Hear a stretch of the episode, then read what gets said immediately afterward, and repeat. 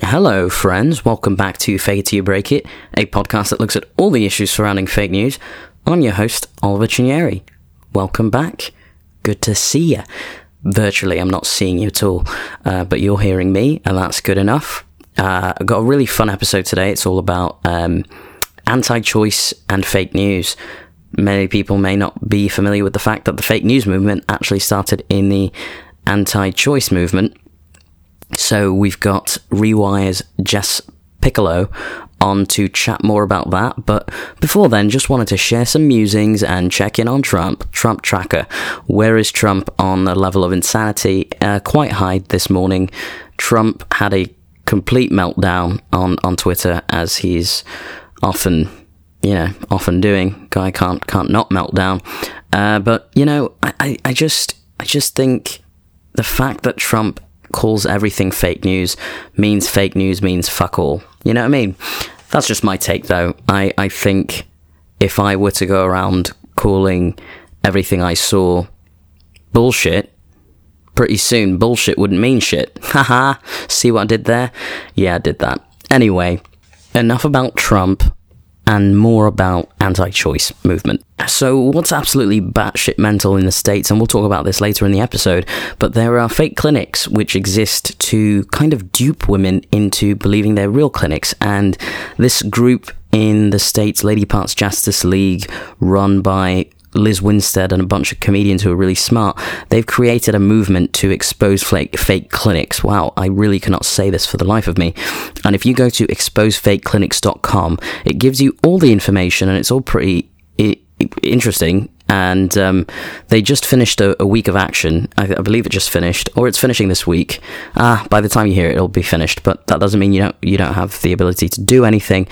Um, you can share a pledge, you can get involved, and obviously, if you're in the States, you can actually go and protest an actual fake clinic, which seems like something you should want to spend your time doing. I don't know, that's just my take. Uh, six months into Donald Trump's presidency, we can, you know, pour a little gin and juice out for Sean Spicer, who finally f- hit his limit. I guess his limit was having getting layered over. You know, layered over is a term which means someone got employed above you. I guess he didn't like that Scaramucci bloke, and he said, "Fuck that, I'm out of here." So he's gone. So R.I.P. Sean Spicer. Welcome Sarah Huckabee Sanders and her cross eyes to the show. I never like to make fun of people's cross eyes, but I just I've just done it now. But she's kind of a terrible person, so I don't feel so bad for doing it. If that makes me a hypocrite, so fucking be it. I will deal with it. Okay, that's enough from me. I think what's best is that I go have a wee because I'm going to sit here and talk to someone for an hour, and when when I come back, we'll be chatting to Jess Pieklo from Rewire, all about the anti choice movement. So stick around, I'll be right back.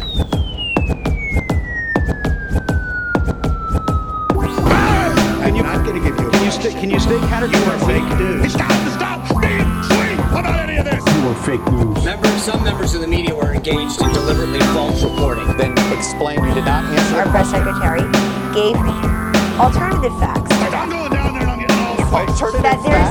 Hey guys, welcome back to Fake It Till You Break It.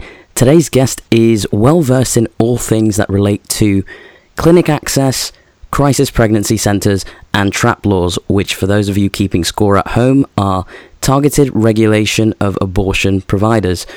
Um, she's the head of Rewire News' legal team, where she also covers civil rights and the courts. Please welcome Jessica Mason Pieklo.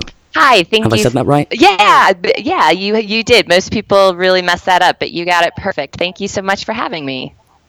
How are you? How are you doing? It's a Saturday morning. Are you taking in? Are you are you ready to have a discussion about fake news as it relates to abortion access? I'm always ready to talk about fake news and abortion access because um, there's one thing in particular that the anti-choice and, ab- and anti-abortion movement has done very well, and that is to create a whole industry around fake science and fake news. So you really couldn't have picked a better topic this morning. I love it. Uh, and Jessica, do you have? I usually ask every guest that comes on the show if they have any interesting, short, or funny stories about fake news. So just want to throw that out to you to see if you've got anything.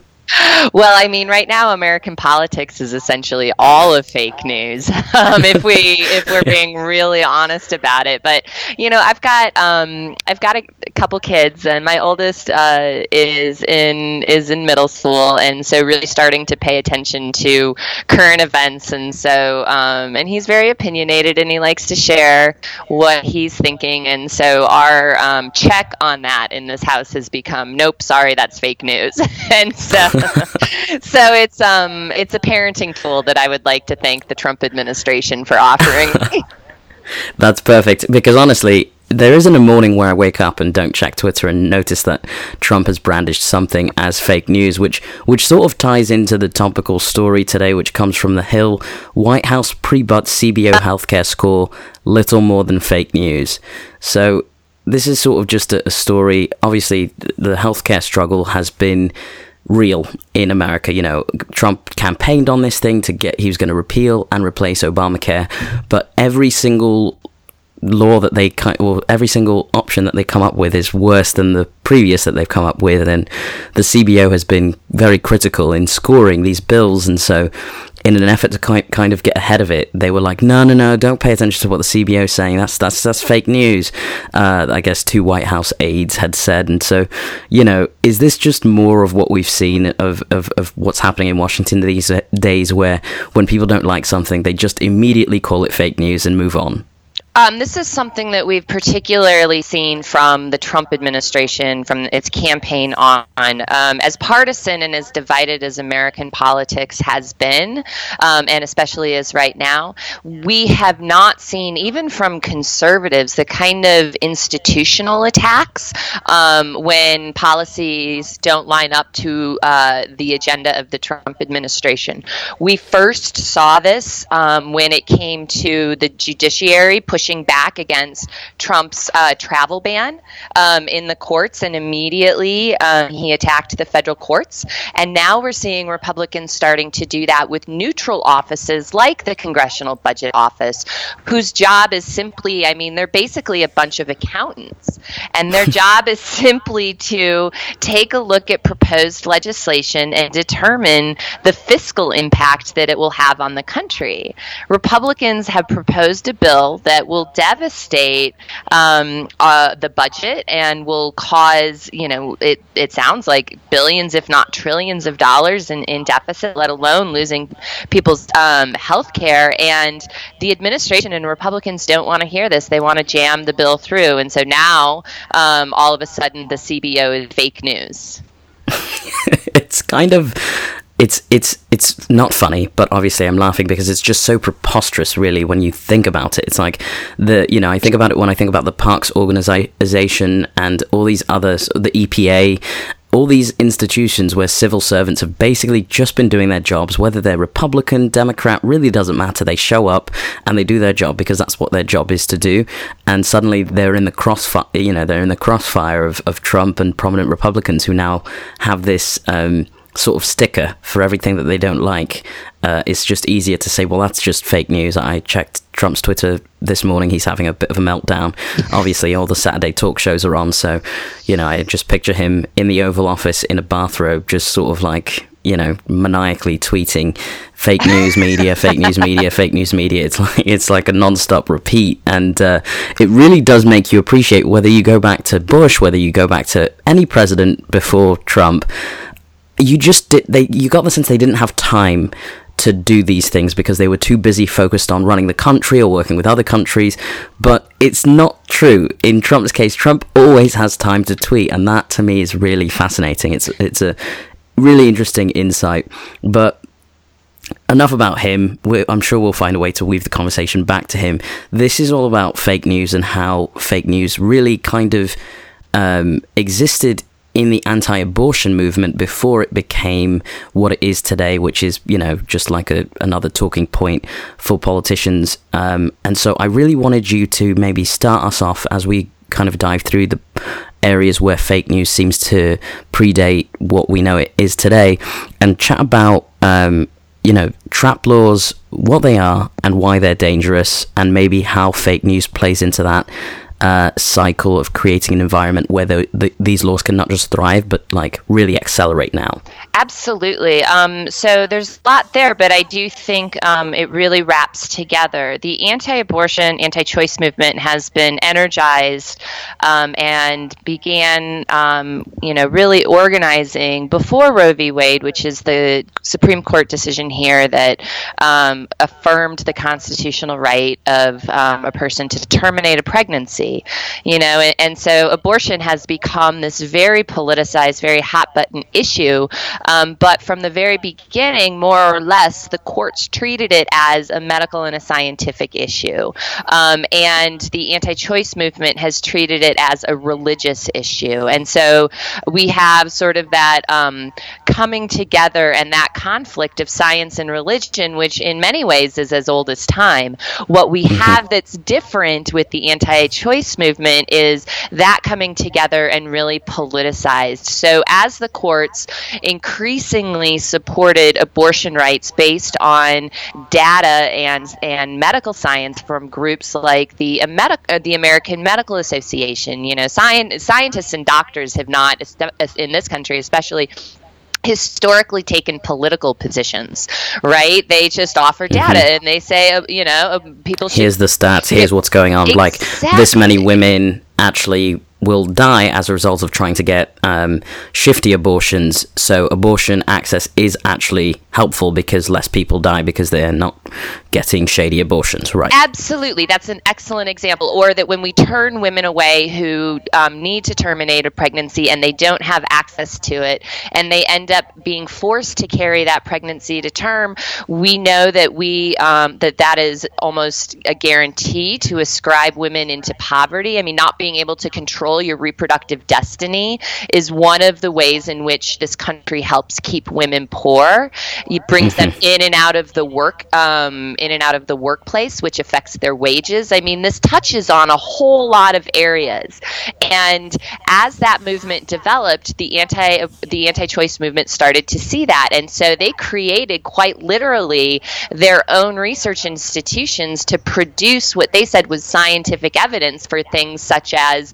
Um, a fetus can feel pain at 20 weeks. And the scientific community knows that's not to be true that that's not true. Do mm-hmm. you know if you are doing a procedure um, will they give a um, patient who is 20 weeks um, and further along an anesthetic for um, the pregnancy? Absolutely. But that's because it's safer for um, the developing pregnancy that fetus not to be squirming around.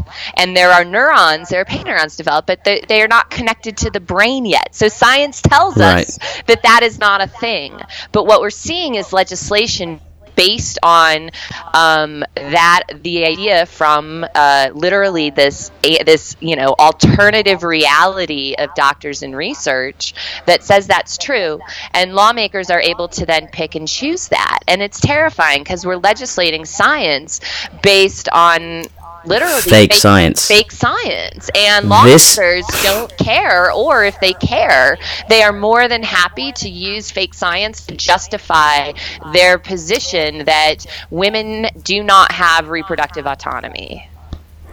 This fascinates me. It absolutely fascinates me, this idea of fake science. And from the cut, Rebecca Traister, I believe, wrote about this in terms of fake news, fake science, and why doctors lie about abortion.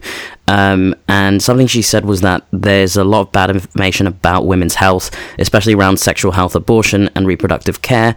And it's making the world worse for women for years. So this isn't like new, it's just now we can pay more attention to it because it's just more much more prevalent and the thing that kind of like started to blow my mind around this is the fact that there are five states that require doctors give patients information suggesting a link between abortion and the occurrence of breast cancer, which, as you've said, the American Medi- Medical Association and the OBGYN, um, whatever their organization is, have come out and said that's categorically untrue, but there are laws which require doctors to do this. So are, th- these laws are already in play. Um, it blows my mind Absolutely. And, you know, one of the things um, that I find really important in having these conversations um, is to pull it back into this scientific framing because the anti-choice movement has done such a good job manipulating it into a purely religious and moral framing. And when we have laws on the books that that mandate doctors tell patients things like they will have, you know, they have an increased chance of developing breast cancer, categorically false. That they have an increased chance of developing um, depression and suicidal ideation, categorically false. This is state mandated speech to our doctors. This is the government telling medical professionals, regardless of what the actual science says, this is something that you have to tell women. And you have to tell women this, quite frankly, because they are trying to dissuade them from exercising a constitutional right. In this country, imagine if we did that with regard to voting rights. If we Right, said you are more likely to develop depression if you vote for Trump than if you don't. Now, I frankly think that that's probably true. We don't have the science for that, but We don't have the science yet. not no. yet, not yet. Um, we are prob- we are developing it. It is it is still early. We are you know within the the first six months of the administration. But you know, I, I mean, imagine if we said that about other constitutional rights in this country, that the state would mandate that people in, in as gatekeepers of that have to, not that they that they should, or that if you know they happen if the doctors happen to have some moral squishiness about terminating a pregnancy, but that that, they are absolutely required by the government to tell people this. I think that's terrifying. I love moral squishiness, by the way. That is a term I'm going to move forward and use. Like, that person's morally squishy. Um, but I watched a, a sketch video about um, trap laws from, I think, Lady Parts Justice League put it out. And they made the comparison of, like, imagine if um, these crisis pregnancy centers were run like dentists. Like, imagine if this, you know, you go to a dentist's office and you're like, oh, I thought this was my dentist, but you accidentally walk into the fake dentist uh, office and they're like, no, we're not going to take that tooth out. We're just going to let it rot in your mouth until it drops out because God wants it to drop out. And it's it's interesting because no one thinks about this application anywhere except in women's reproductive rights and that's saying something. Like to me i think uh, if this was affecting 100% of the population i think 100% at least maybe 70% more people would be paying attention because it directly impacted their lives. But it seems like when it comes to reproductive rights there's almost this sort of thing of like eh well it seems fine. It my wife's fine. We're fine they're not a problem, right? Like it's it's something that I don't feel a lot of people feel the sort of cause of taking it up because it doesn't directly impact them, though it probably does in some roundabout way. If you've got a mother, sister, wife, cousin, it would impact their lives, but no one seems to treat it that way. Yeah, I think that there are a couple different points there that you bring up. I mean, first, I, I do think there's this understanding, or at least um, sort of an assumption within certain parts of the population that um, because abortion is legal, it's accessible. And I think that it would blow some people's minds to learn that there are seven states in the United States that only have one abortion provider, one place. So you go to a state like Kentucky, which is a pretty big state. Wow, big and- state. and they've got one provider. They've got one clinic. So you might have to travel three hours, maybe four hours to, to get an abortion if you needed one. yeah, potentially out of state, and then you must navigate all of the additional state level restrictions that each state puts on those abortions. So sometimes you would have to travel four, five, six hours to a clinic, and then there's a waiting period that requires two different visits to the doctor. So you would go to the doctor on the first visit, and then you have to wait another 24, 48 hours before you Before you can- before you can go and have a procedure. If you are a you know wage worker, if you are someone who, for example, works as a nursing assistant in a hospital, you don't have. I mean, you're on hourly. You have to take paid time off for that. If you have children, you have to find childcare. I mean, so these are you know these are procedures that aren't covered usually um, by. Uh, insurance and they're definitely not covered by Medicaid which are which is our country's public health insurance program for low income people. So you also have to pay for these procedures out of pocket. And that can run anywhere from 500 to $10,000 depending on where you are along in your pregnancy and what's going on. So you know that is just one little pocket of it. And you mentioned trap laws, and trap laws are particularly devious because what they are are um, uh, they are restrictions on such things as the physical size of the doorways within clinics that are designed to make clinics too expensive to run, too expensive to update, um, and and you know just too expensive to open new ones. Um, and they only target abortion clinics. This isn't like you said going to the dent- dentist office and all of a sudden having the legislature say, you know what, we need to make sure that we can get gurneys in and out of here in case somebody has a medical proce- a medical event that requires getting them to the emergency room. Well, if there's a medical event at any at any clinic, regardless of what the medical procedure is, they have a process for getting patients to the emergency room. Right. You know, They'll get them in and out of the room They'll- into they'll an ambulance and yeah. Exactly, exactly. I mean, these are professionals who know what they're doing, and it's offensive to have a huckleberry farmer in Arkansas say that they don't know this. Um, and those are the people who are legislating this stuff. And so they make this very, very expensive. And then they are so cynical because when they're passing these laws, they insist that they are designed to advance patient safety, that what they're doing is making the procedure safer for patients. We know from science, from stuff that is not fake news, that abortion is one of the safest medical procedures. It's safer than getting a colonoscopy, for example. Oh my god. Um, and so this is this is garbage. And thankfully, when this when one of the trap laws in Texas was challenged, it made it all the way to the Supreme Court, and the Supreme Court said these laws actually do not advance patient safety, and if lawmakers are going to make that claim, they need data on their side. So again, we have, as I mentioned, you know, um, the Trump administration at the top of the show pushing back against anything that they don't like that is fake news. The Supreme Court here has pushed back and said, no, you need specific data. Um, and so what we're, what we're going to see is a shift in the movement away from legislators claiming to have the best interest of patients at, at the heart, and now laws designed on this fake science to suggest that the point of fetal viability is earlier and earlier, which is, according to our laws, when um, we can cut off abortion access entirely. Now we start to see why the Supreme Court appointment is so significant um, because these these rulings do have lasting implications and it was last summer it was overturned right the is that the Heller can't Hellerstedt, yes, yes. it's- Hellerstedt that was It's, it's Whole Women's Health v. Hellerstedt, and it's a mouthful, so don't worry that.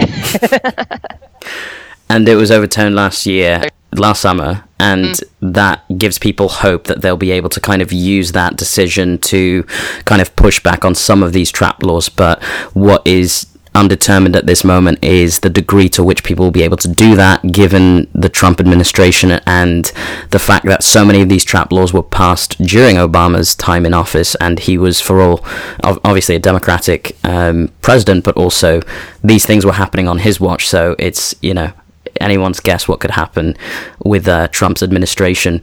Who is the lady that Trump just appointed as his um, his lady on reproductive health or on women's health? Kathy. Le- Oh, uh, yeah. So he's got a couple. Um, which who? which one in particular are you thinking of? Because one thing that the Trump administration has done a smashing job of is filling its entire cabinet with anti-science, anti-reproductive rights activists. I think her name is Kathy Liponi. Oh, sure. And- and she wrote a book that basically said women who were on the pill were more likely to develop ovarian cancer or have their uteruses fall out or become useless. Something insane.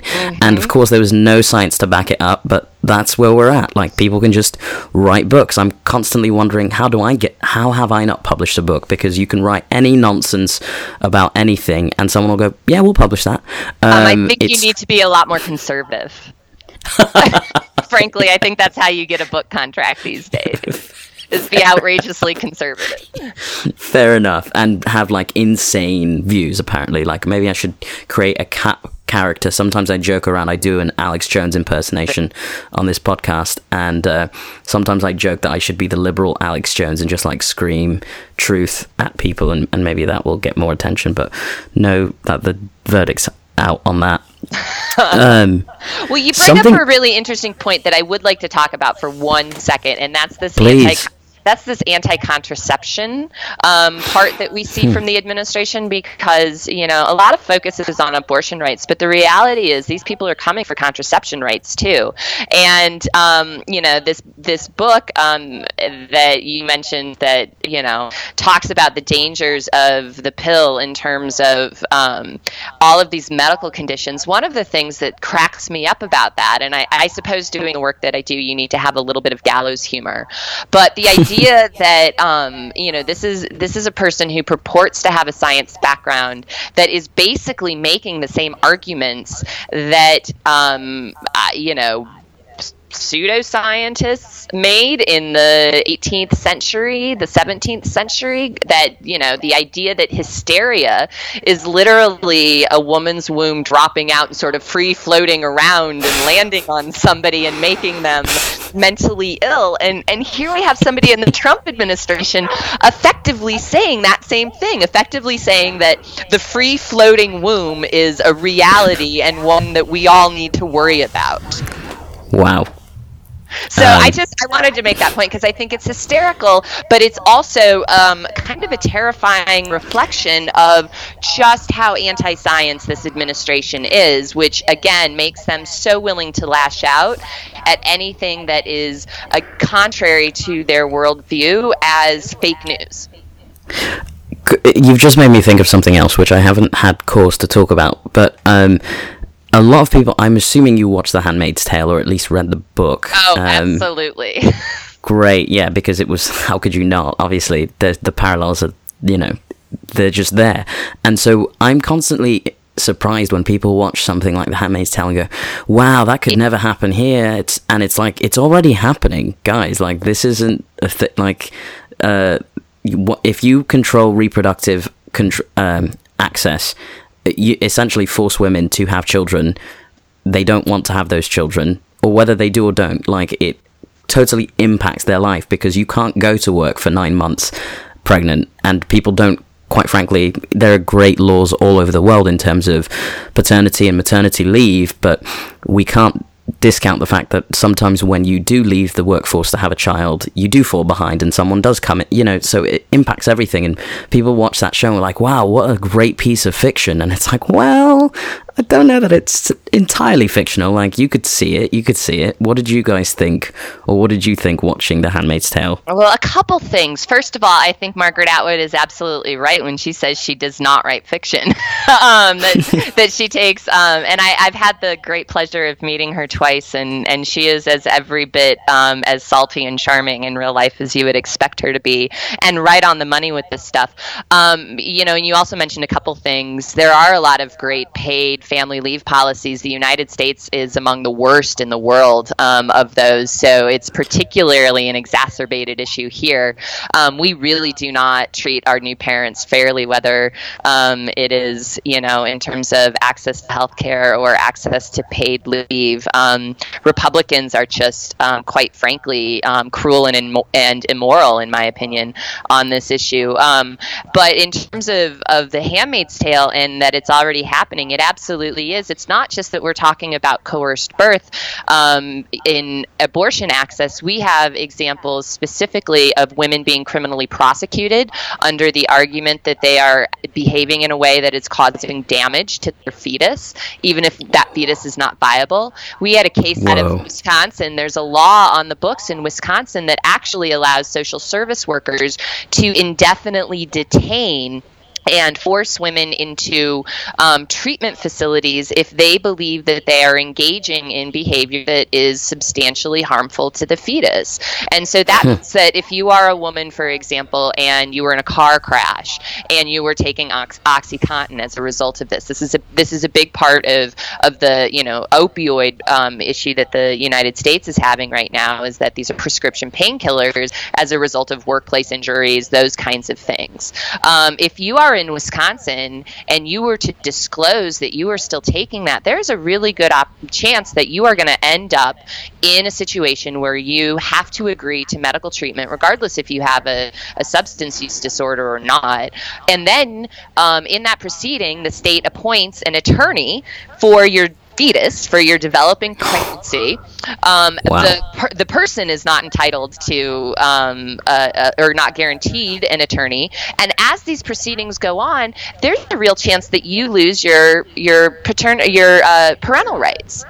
So you know, That's and- insane. And the state and the Supreme Court. I mean, this is a this is a case that's going to go to the Supreme Court. The Supreme Court just issued an order this um, this summer that said while the legal challenges to this law proceeds, they're going to let it stay in place. So we're already jailing women for failed pregnancy outcomes, and we're not just doing this. The state of Tennessee. There's a there's an article this, that came out this week that there's a prison in the state of Tennessee that is offering reductions in sentences to prisoners who agree to vasectomies.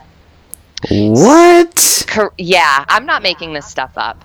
Um, and this is flat out reproductive coercion. So when we talk about abortion rights in this country, I, I try to make it a point to say it's not just about the state telling you when to have a baby, it's the state telling you who can have a baby and who can't have a baby and how many babies you can have. And Yeah, that's like China. Like Exactly, one baby rule. So what's the difference? Exactly. We've just politicized it slightly differently here. And so as a result, you know, um, we have these extensively coercive reproductive policies. At the same time, you know, we focus specifically on the attacks on women because, quite frankly, the conservatives are a bunch of misogynists.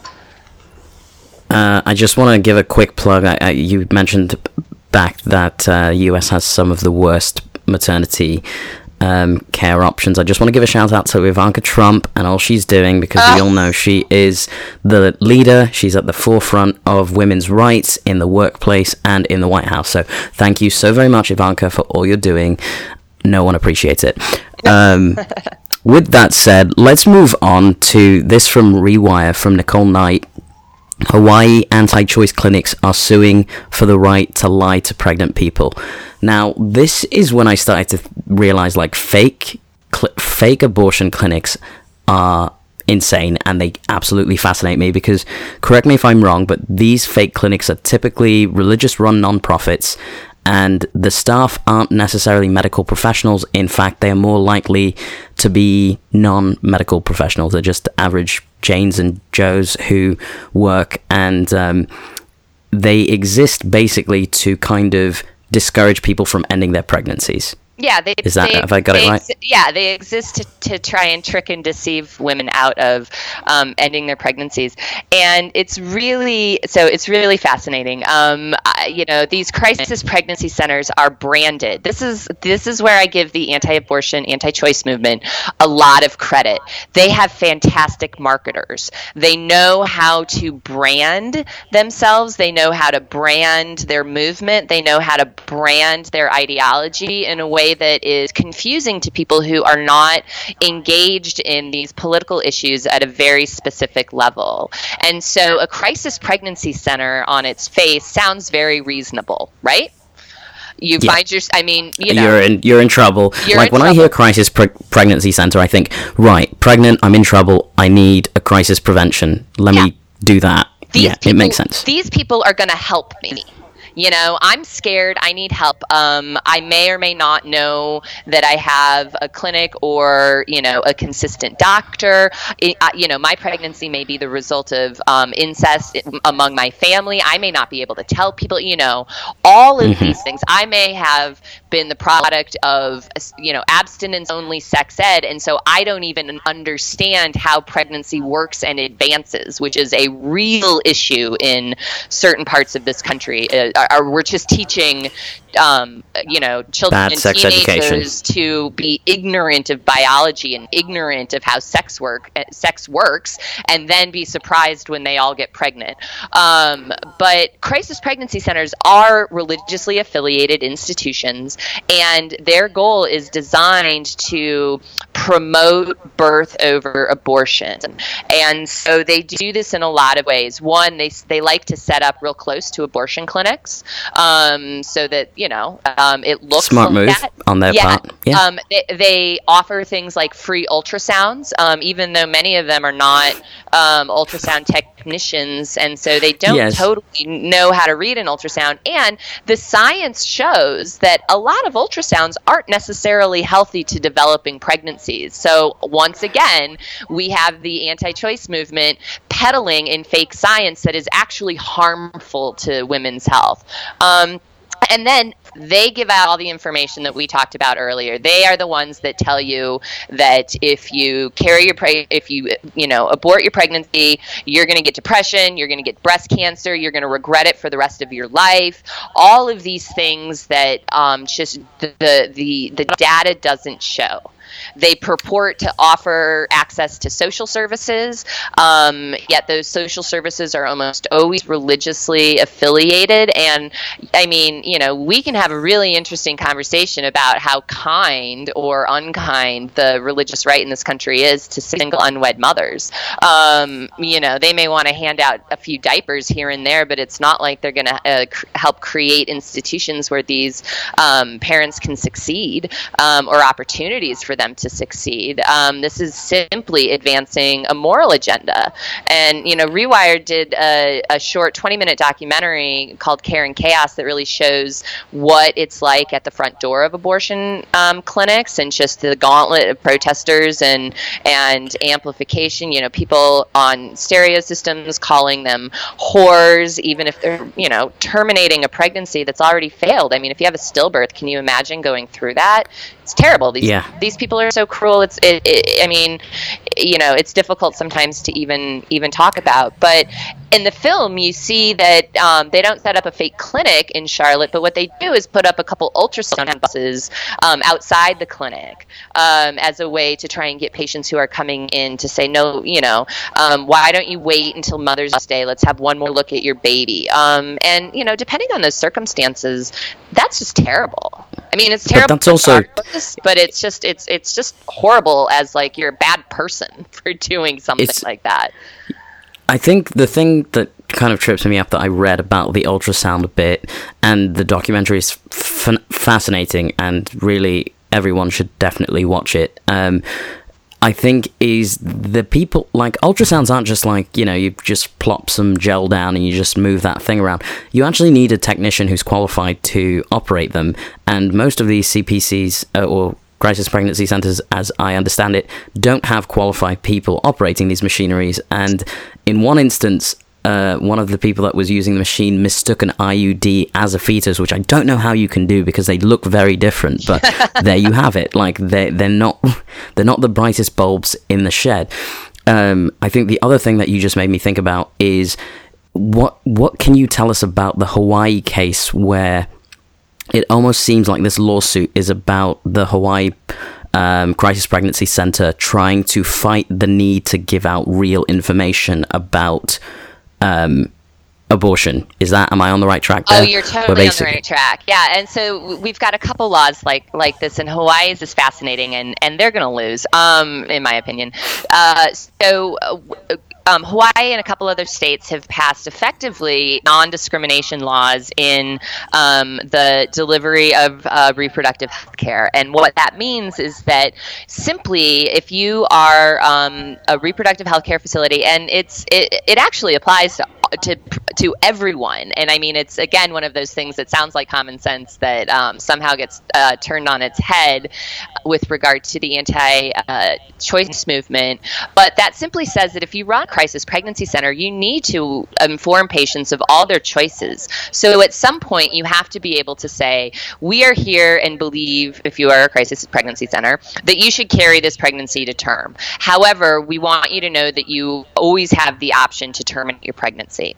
You don't have to tell them where to go. You don't have to tell them mm-hmm. how much it costs. You just have to say, look, here is the full range of medical options available to you. crisis pregnancy centers are challenging those requirements on the ground that it violates their First Amendment rights. It violates their First Amendment rights of free speech, and it violates their First Amendment rights of free of the free exercise of their religion because they have a religious and moral objection to abortion.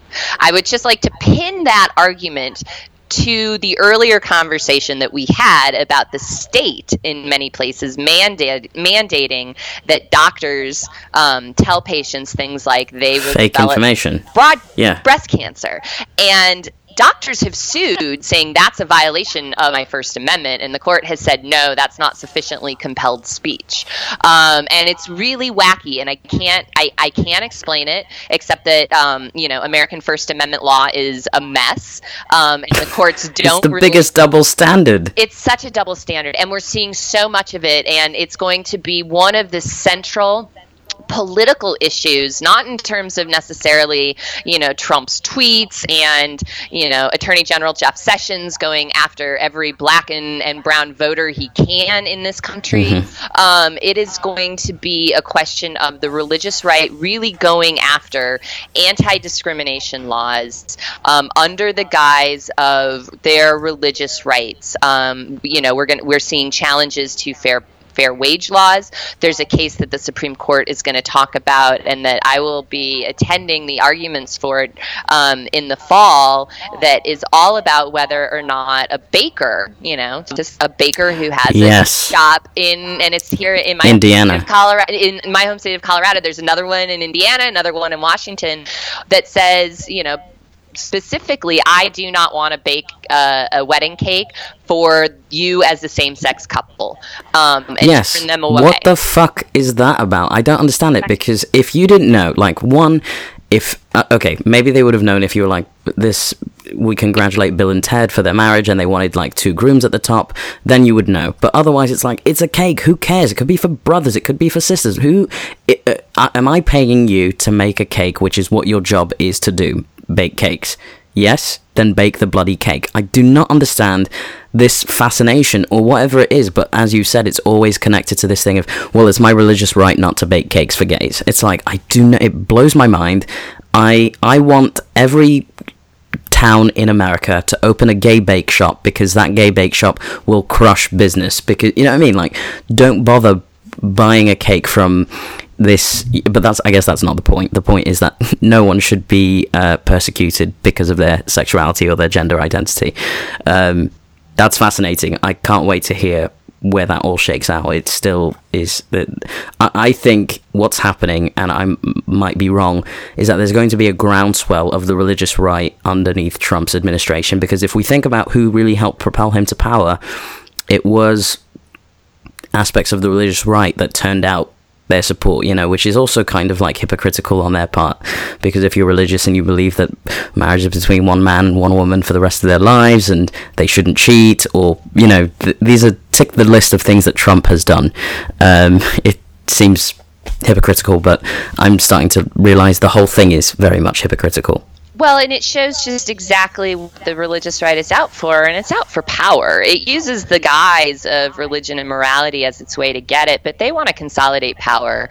And the deal with the devil that they made was that Trump could get them that. They get Trump elected, and Trump hands them every single part of their agenda that they want. And we're seeing that play out in terms of their cabinet choices, uh, in terms of the appointment of Neil Gorsuch to the Supreme Court. He is by far the most conservative justice on the court. He's young, he's charismatic, and he is going to pull the court so far to the right um, that in this country, the the law that it produces will be um, almost unrecognizable. And I mean, we're talking about this Kate case, and it's important, I think, for people to remember that the religious right in this country made these same exact um, arguments with regard to desegregation. I mean, th- these were the arguments in this country that the religious right made about not wanting to um, serve black people, not wanting to rent houses to single mothers. Um, you know, all of these things spurred the entirety of civil rights laws that we now have in this country, and the fight is still continuing on that. They've just changed framing a little bit. And I mean, from a historical perspective, for me, one of the things that's fascinating in terms of watching political movements is the religious right was really organized around the issue of, se- of segregation in this country. And then once it became politically unpalpable to be a, a, an open segregationist, they moved to abortion rights and it's almost like you can see in the historical timeline the exact pivot. It's like The- we can't wow. we, we can't be openly racist and and ag- and advocate for segregated schools and segregated public spaces and segregated swimming pools and and colleges and all of that. So now we need a new issue that we need to raise money on, that we need to consolidate power on, and it's abortion. Um, and you know, you look at like Bob Jones University. This is all like there's in this country. It is, in my opinion at least, very fascinating. And so we're hearing those arguments pop up now in regards to LGBTQ rights. And I think it's incumbent on civil rights activists to remind everybody of the history of the religious right attacking civil rights progress under the guise that it interferes with their religion. Fascinating. I had no idea that it had come full circle and that that's where it had pivoted from. Um, but on that note, one last article that we should just touch on is from Bustle. There's a shocking number of fake abortion clinics in the US, and here's how to take action against them. So, what struck me is, as you mentioned, that in some states there's only one abortion clinic in that whole state, that there are over 4,000 fake abortion clinics. Like this is sort of staggering. And your documentary, the the documentary you mentioned, kind of touches on this thing of, of like sometimes the best defense isn't to protest the protesters. So at real abortion clinics, there are tons of protests because that's what they're organized to do. They show up, they protest, and instinctively, if you're against that, your first instinct is to say, "Well, I'm going to go down there and protest them." But obviously, that that sometimes makes more chaos, especially for the women who are trying to come and access care. And so, this Bustle article from Emma McGowan kind of lays out some things that you can do in terms of protesting fake abortion clinics and I just wanted to hear if you thought this was a smart tactic and if you did think protesting at um, real abortion clinics is hurtful so people should stop doing that. Uh, you know, I think in large part it depends on the clinic. One of the things we see in the documentary um, is that there are very different types of protests depending on the involvement and the buy-in of uh, local law enforcement. Uh, in, for example, um, the documentary looks at uh, protesters in Fargo, North Dakota, and we don't need more cops in front of um, abortion clinics. I rarely think the presence of more cops helps anything, frankly. Um, but what we have is, but what we have in the documentary is a police officer who very much takes her job as an officer of the peace, and so she has developed relationships with the anti-choice protesters. She's developed relationships with the clinic um, escorts and with the uh, providers, and and what you see in the film is that it's cooperative. I mean, of course, they're still protesting. You know, they create a tunnel that patients have to walk through that they call the walk of shame, and they, you know, pray for them. They all have rosaries and they're and they're saying prayers and, and things like that. That you know, it's it's still not pleasant. So, um, you know, but so I I think that there can be visceral um, enjoyment and sort of reaction to the counter protests that happen. Um, I think more than anything, providers and patients just want um, to be able to access the front door without any problems first and foremost. Um, so that's important, um, and I think we need to respect that as a movement of you know as a civil rights movement. The other thing that is really interesting, um, and that we hear from on the local level. We talk about abortion rights on the national level all the time, but so much of it is really, really driven down into the local level, and that is that when city councils are getting together, for example, to discuss something as boring as a zoning change in um, their law and that zoning change would for example you know allow another fake clinic to show up. Um, those hearings what city council members uniformly tell us is those hearings are packed with anti-choice activists, but anti-abortion or but abortion rights supporters are rarely there. And I don't think it's because they don't care. I just think it's because the anti-choice movement is so well active, is so well organized and activated that it is um, it is in part of every single um, element of governance that this country has. I mean, the anti-choice movement specifically runs members for public school boards to push for curriculum that is abstinence. Yeah. And we don't do that. And- and and we need to do that. We need I mean we need to fight back at that level. My people need to do that. Yes, I think that was the biggest takeaway from 2016 as well, is that people were focused so much on this big prize of the actual presidential that they kind of took their eyes off the local elections. Who's running the school board? Who's running, you know, like the people that uh, I often cite this example of someone who, like, whether they were anti choice or not is irrelevant, but someone ran for school board and replaced textbooks with uh, books that basically rewrote history, you know, where they were saying, like, oh no, slavery was optional. Um, you know, it was just kind of nuts. And people were like, well, how did this happen? And it's like, well, look at who got appointed to the school board. There, that's the problem. So you've got, uh, I think, the grassroots. The, the thing people can take away from the anti-choice movement is the uh, the grassroots nature of their ability to organize and get people places and get things done. That's what people need to replicate on the other side. Absolutely. And uh, you know, the the textbook example is fantastic because as I mean, that that has long-term implications. We are specifically in this country dumbing down our population. And one of the things that worries me with the Trump administration is that the United States is going to lose an entire generation of researchers. We're going to lose an entire generation of people who understand science, and we are going to have to rebuild that up. Have you ever read a book by Susan Jacoby? Um, I am familiar with Susan Jacoby. I am not going to claim to have finished her book. No.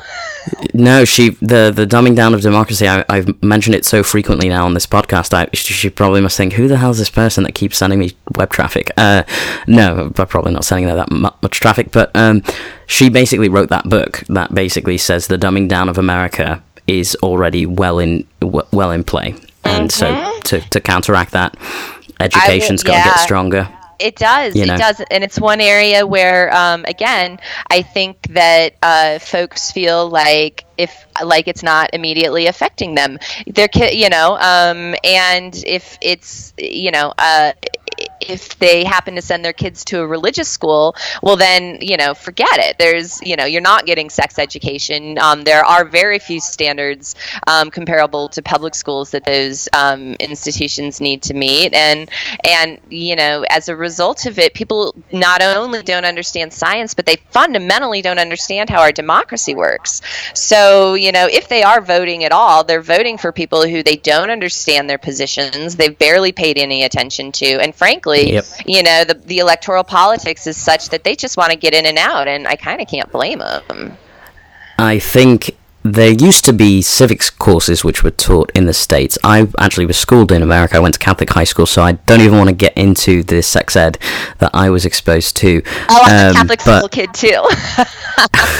But in terms of civics, at least I was taught to understand how government worked and to understand what voting meant and democracy meant. And I think now that we're in the age of 24 hour news cycles and, you know, like clickbait journalism, I think people have become so far detached from what actually the issues are because there's just so much kind of like background noise, you know, and I think um, from an educational standpoint, you know, I think people think of America, they think of Harvard, they think of Stanford, they think of, you know, all these really great schools, the Ivies, um, but they don't really think of the things that happened before that. So, like the middle school, the grade school, the uh, high schools, and how those are systemically failing people and people are learning less, basically, uh, or leaving school without graduating more and more frequently. And so, the education of the country. There was uh, I don't want to pretend I know this this listing, but there's basically a few um, groups who look at education across the world, and I think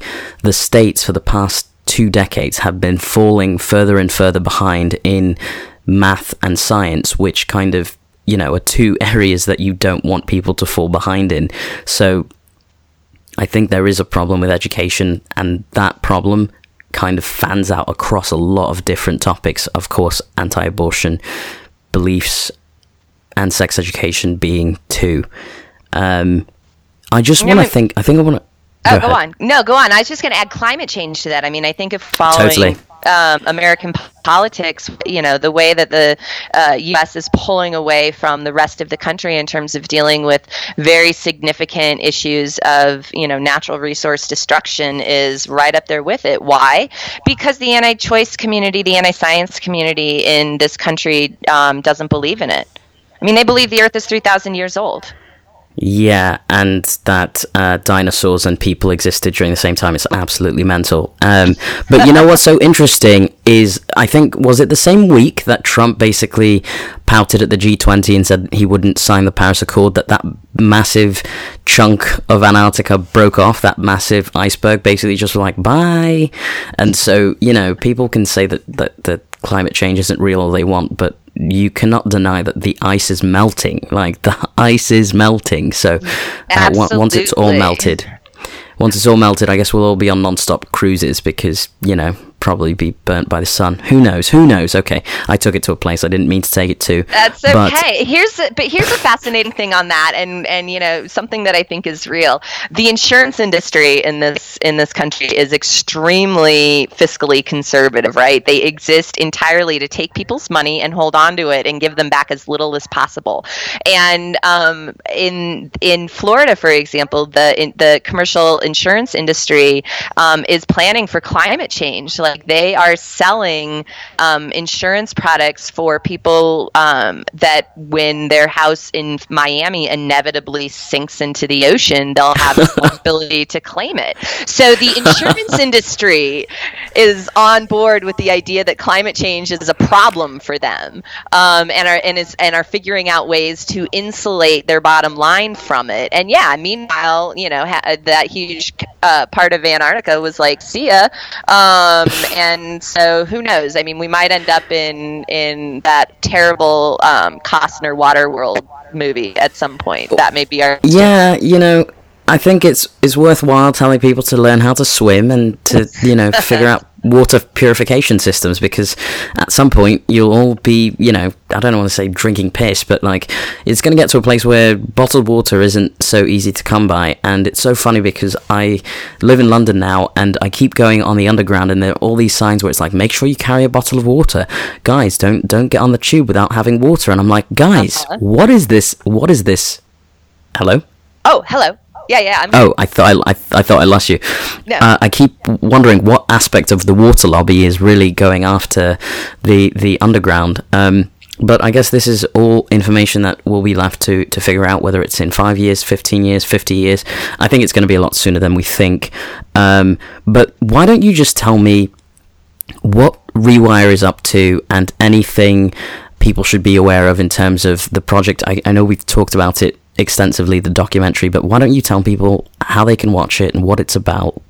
So Rewire produced a short documentary um, called Care in Chaos. You can watch it um, on our website at Rewire News. Uh, and I think it's a really important film for a couple reasons. I think it's an important film because it shows the difference in access in two different places in this country. One in Fargo, North Dakota, one of the states that has only one um, abortion clinic left, and then another uh, clinic in uh, Charlotte, North Carolina. And the level of protest, the aggressiveness, the violence, the rhetoric, all of it between the two um, could not be more different. And the reason it's it could not be more different is because of the buy-in of local law enforcement and people um, at the local level who are really there to respect both the rights of the protesters and um, the patients and providers and, and their supporters.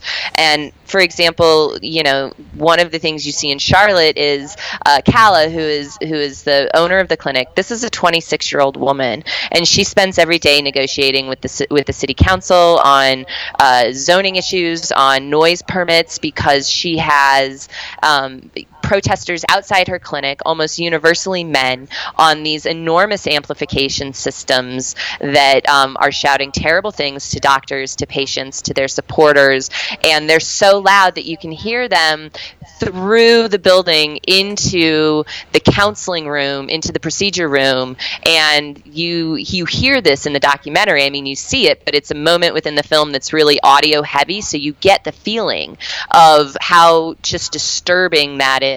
Um, and so I think that's important just to see. And I think it's particularly important for people in this country um, and everywhere to see because, quite frankly, the United States is exporting its most radical anti abortion protesters worldwide. And let me offer you my apologies for that. Um, but uh, sincerely, you don't want them. Um, but, uh, you know, they don't want their behavior captured and amplified because it absolutely destroys their rhetoric that they are peaceful, that this is about mm-hmm. helping women. And so this is a film that shines light on it. And I think it's particularly important for people who say they support abortion rights, who claim they are pro choice, but don't totally have an understanding of how difficult access at the front door really is in this country because we need them taking action. Amazing. I gotta recommend it. It takes 20 minutes to watch it. Literally, you can watch it on your lunch break. It, you know, I watched it doing laundry. It was really, uh, it, it's something I think that everyone should see. Uh, but if you want to learn more about Jess, you can follow her on Twitter at Hedgie Hedgie Mommy. I'm going to spell that out. It's H E G E M O M M Y. What does that mean? Well, it's a play on the idea of, of hegemony. Got it. Because I'm kind of a nerd. Um, and so I really loved the idea. Uh, so, you know, hegemony as this sort of, you know, mainstream, um, pol- the politi- mainstream political zeitgeist, um, you know, sort of soccer moms. I love it. And I loved the idea, you know, I mean, I am a parent, but I loved the idea of sort of taking that on its head and saying that, you know, here is this um, sort of radical radicalized, you know, almost anti-capitalist, you know, hardcore feminist as the standard bearer of American politics. So that's I love it. That's where it comes from.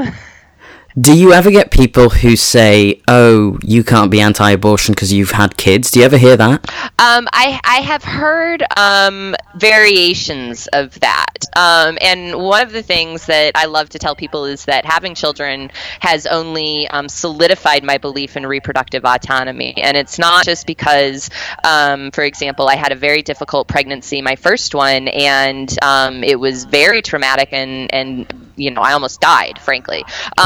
And but it is a reminder when you go through that that it is uh, there are you are a patient. It is a medical event and it's a significant medical event. And had something happened and my family had not been able to step in and make a decision to say, you know what, we want to do what's in the best interest of Jess at this moment, um, and had that decision taken away from them because of the state, that is a triple tragedy. Um, and so this isn't just about babies being adorable. Um, babies can be adorable, but this is about respecting um, the medical. Someone's autonomy. right to choose the time. Yeah. Yeah, you know, and and you know, the Republicans in this ridiculous healthcare debate have talked about death panels, but what we do when we take away those decisions from patients is cr- effectively creating a death panel. In insane. I think this has been really great chatting to you, Jess. And obviously, you can check out Rewire. You definitely should. I follow them on Twitter as well. Uh, and they're at rewire.news and just at Rewire. Is that right? Yeah. On Twitter? Yeah. Um, we're Rewire News on Twitter um, and Rewire News um, at our website. And please check us out. We have some great reporting. We do wonderful multimedia work. Um, we have a podcast that I would highly recommend too called The Breach that takes a deep dive into all the ethical and um, uh, political corruption issues we have going on in this country right now. So no, um, no few shortage of those. Seriously, we have more content than we know what to do with. Um, but please, it would it would be um, an honor if folks checked the work out because I am really proud of both the publication and my coworkers. They the the writers that we have are a pretty astonishing group of folks. I'm a big fan of Imani. Oh, so. Imani and I, yeah. T- uh, if you're interested in particular on Twitter, um, Imani is uh, one of my legal analysts, and we have a hashtag that is all our own called Team Legal, where we try to Um, and please do follow the hashtag. It's it's fun. What we try to do is make the law accessible um, for folks who are interested but want to, you know, break through the legalese. Um, in addition to having some fun with it, because the news is really terrible, and at the same time, our elected officials are really ridiculous. And if we can find a way to sort of combine the terrible and the ridiculous in a way that um, makes sense and allows us to have a little bit of levity and just a little bit of a break from the stress, then that is Imani and I's goal. And so please um, check out Team Legal, the hashtag on Twitter. Um, we often will live tweet hearings um, for like judicial candidates and things like that there, and th- those get pretty. I love it. I love it. All right, Jess, thank you so much for taking the time. This has been really enlightening. Uh, I really appreciate it. We'll talk to you. I am so grateful that you had me on, and please, um, this has been a blast. I'm happy to talk anytime.